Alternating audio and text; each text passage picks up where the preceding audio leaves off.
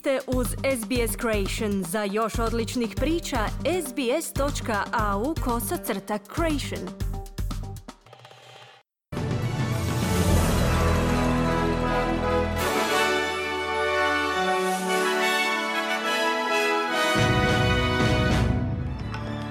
Današnjim vijestima poslušajte Catherine Daves ne odstupa od svojih komentara upućenih transrodnim osobama, a koji su izazvali kontroverzne reakcije javnosti. Djelatnici u sektoru skrbi za osobe treće životne dobi tijekom današnjeg dana štrajkaju nezadovoljni radnim uvjetima i plaćom. I Vladimir Putin je u svojem govoru na Moskovskom crvenom trgu povodom Dana pobjede potaknuo Ruse na borbu, ali se suspregnuo u iznošenju planova za bilo kakvu eskalaciju sukoba u Ukrajini i nacionalne mobilizacije.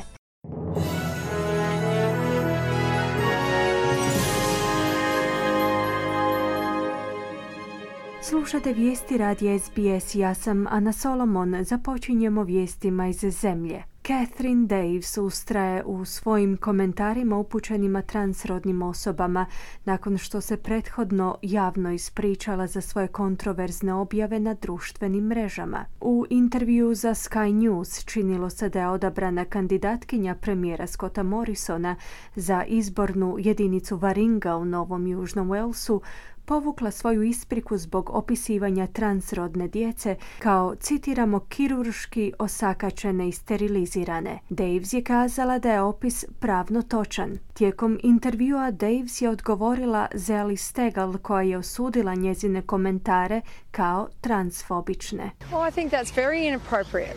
I think parents being concerned about their daughters playing sport should not be called a derogatory slur. Mislim da je to vrlo neprikladna optužba. Roditelje koji su zabrinuti zbog toga pod kojim se uvjetima njihova kći bavi sportom ne treba vrijeđati. Uvažavam njezin aktivizam na njezinu kampanju.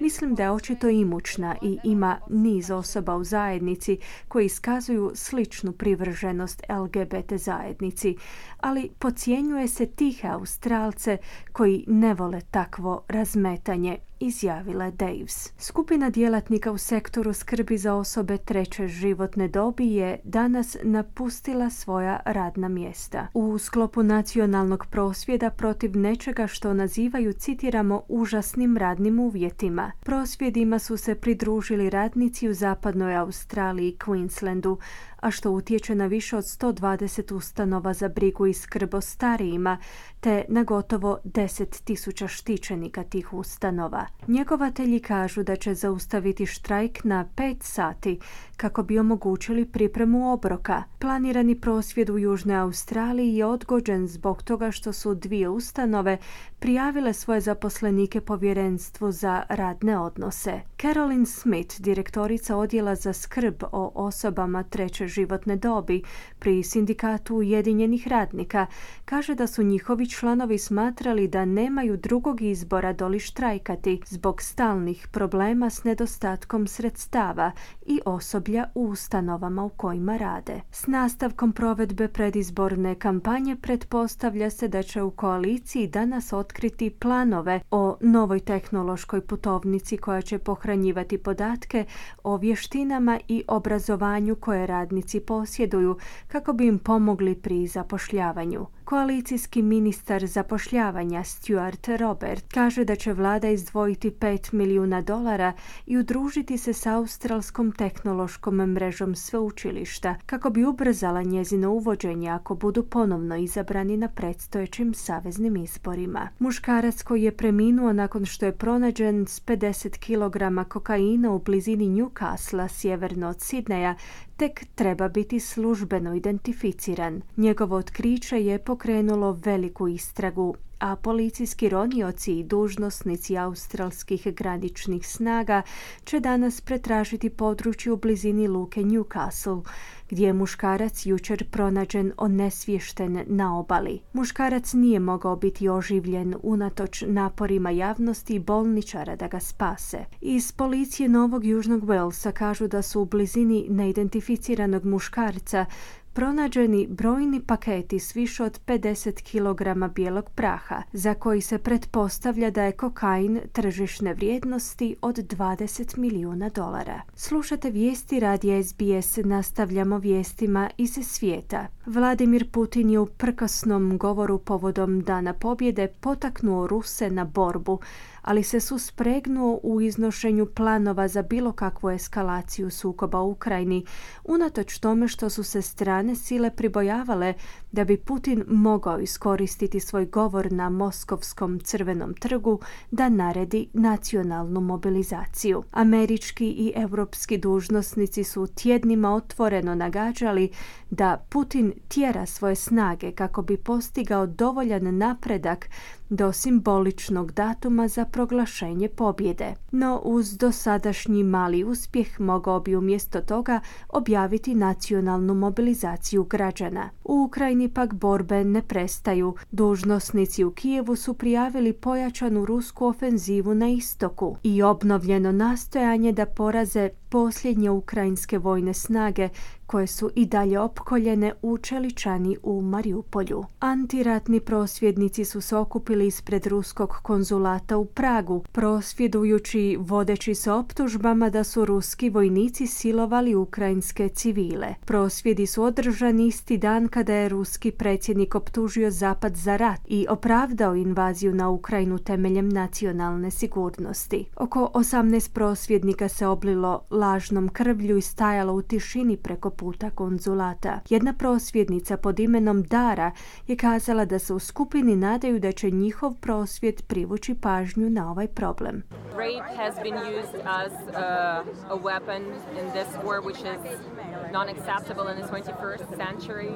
Silovanje se u ovom ratu koristi kao oružje, a što nije prihvatljivo u 21. stoljeću. I ranije smo imali takve primjere prilikom raspada Jugoslavije. Toj praksi bi se trebalo stati u kraj. Trebamo razgovarati s ljudima u Europi kako bi razumjeli da se nešto treba učiniti u okončanju ovog rata, kazala je Dara. Ukrajinska glavna tužiteljica Irina Venediktova je kazala da njezin ured istražuje postupke ruskih vojnika u Ukrajini, uključujući optužbe za silovanje i seksualno nasilje. Sjedinjene države su pozitivno reagirale na komentare francuskog predsjednika Emanuela Macroa da bi nova politička organizacija za Europu mogla biti od koristi. Predsjednik Macron je uputio ove komentare dok Europska unija unija razmatra zahtjev Ukrajine za pridruživanje bloku. Istovremeno Macron se sastao s njemačkim kancelarom Olafom Scholzom. Francuski predsjednik je kazao da će možda proći puno godina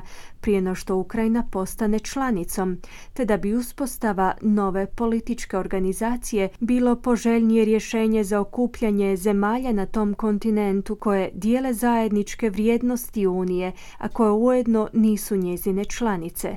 Glasnogovornik američkog ministarstva unutarnjih poslova Ned Price je kazao da SAD vide snažnu Europu pozitivnom pojavom. We see a strong Europe as essential Uh, to uh, transatlantic uh, security and to the transatlantic partnership. Snažnu Europu vidimo kao ključnu za transatlantsku sigurnost i transatlantsko partnerstvo.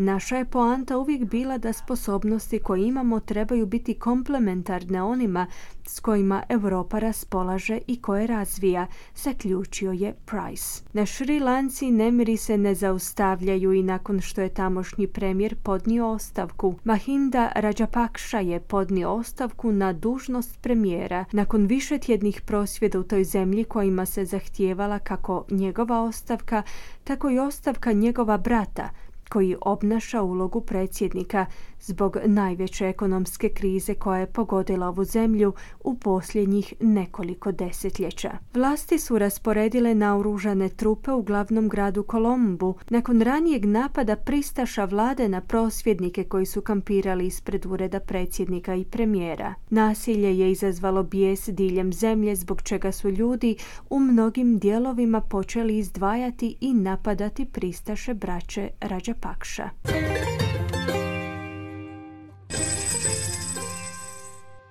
Danas jedan australski dolar vrijedi 0,70 američkih dolara, 0,66 eura, 0,56 britanskih funti te 5 hrvatskih kuna. I na koncu kakvo nas vrijeme očekuje tijekom današnjeg dana u većim gradovima Australije. Perth sunčano uz najvišu dnevnu temperaturu do 25 stupnjeva Celzija. Adelaide također sunčano i 20 stupnjeva. Melbourne slični vremenski uvjeti sunčano te 19 stupnjeva. Hobart sunčano 18. Canberra manji pljuskovi 17. Sidney pljuskovi uz 23 stupnja Celzija, Brisbane povećanje oborina u poslijepodnevnim satima i 23 stupnja. I na posljedku Darwin gdje će prevladavati uglavnom sunčano uz najvišu dnevnu temperaturu do 33 stupnja Celzija. Slušali ste vijesti radija SBS. Za više vijesti posjetite SBS News.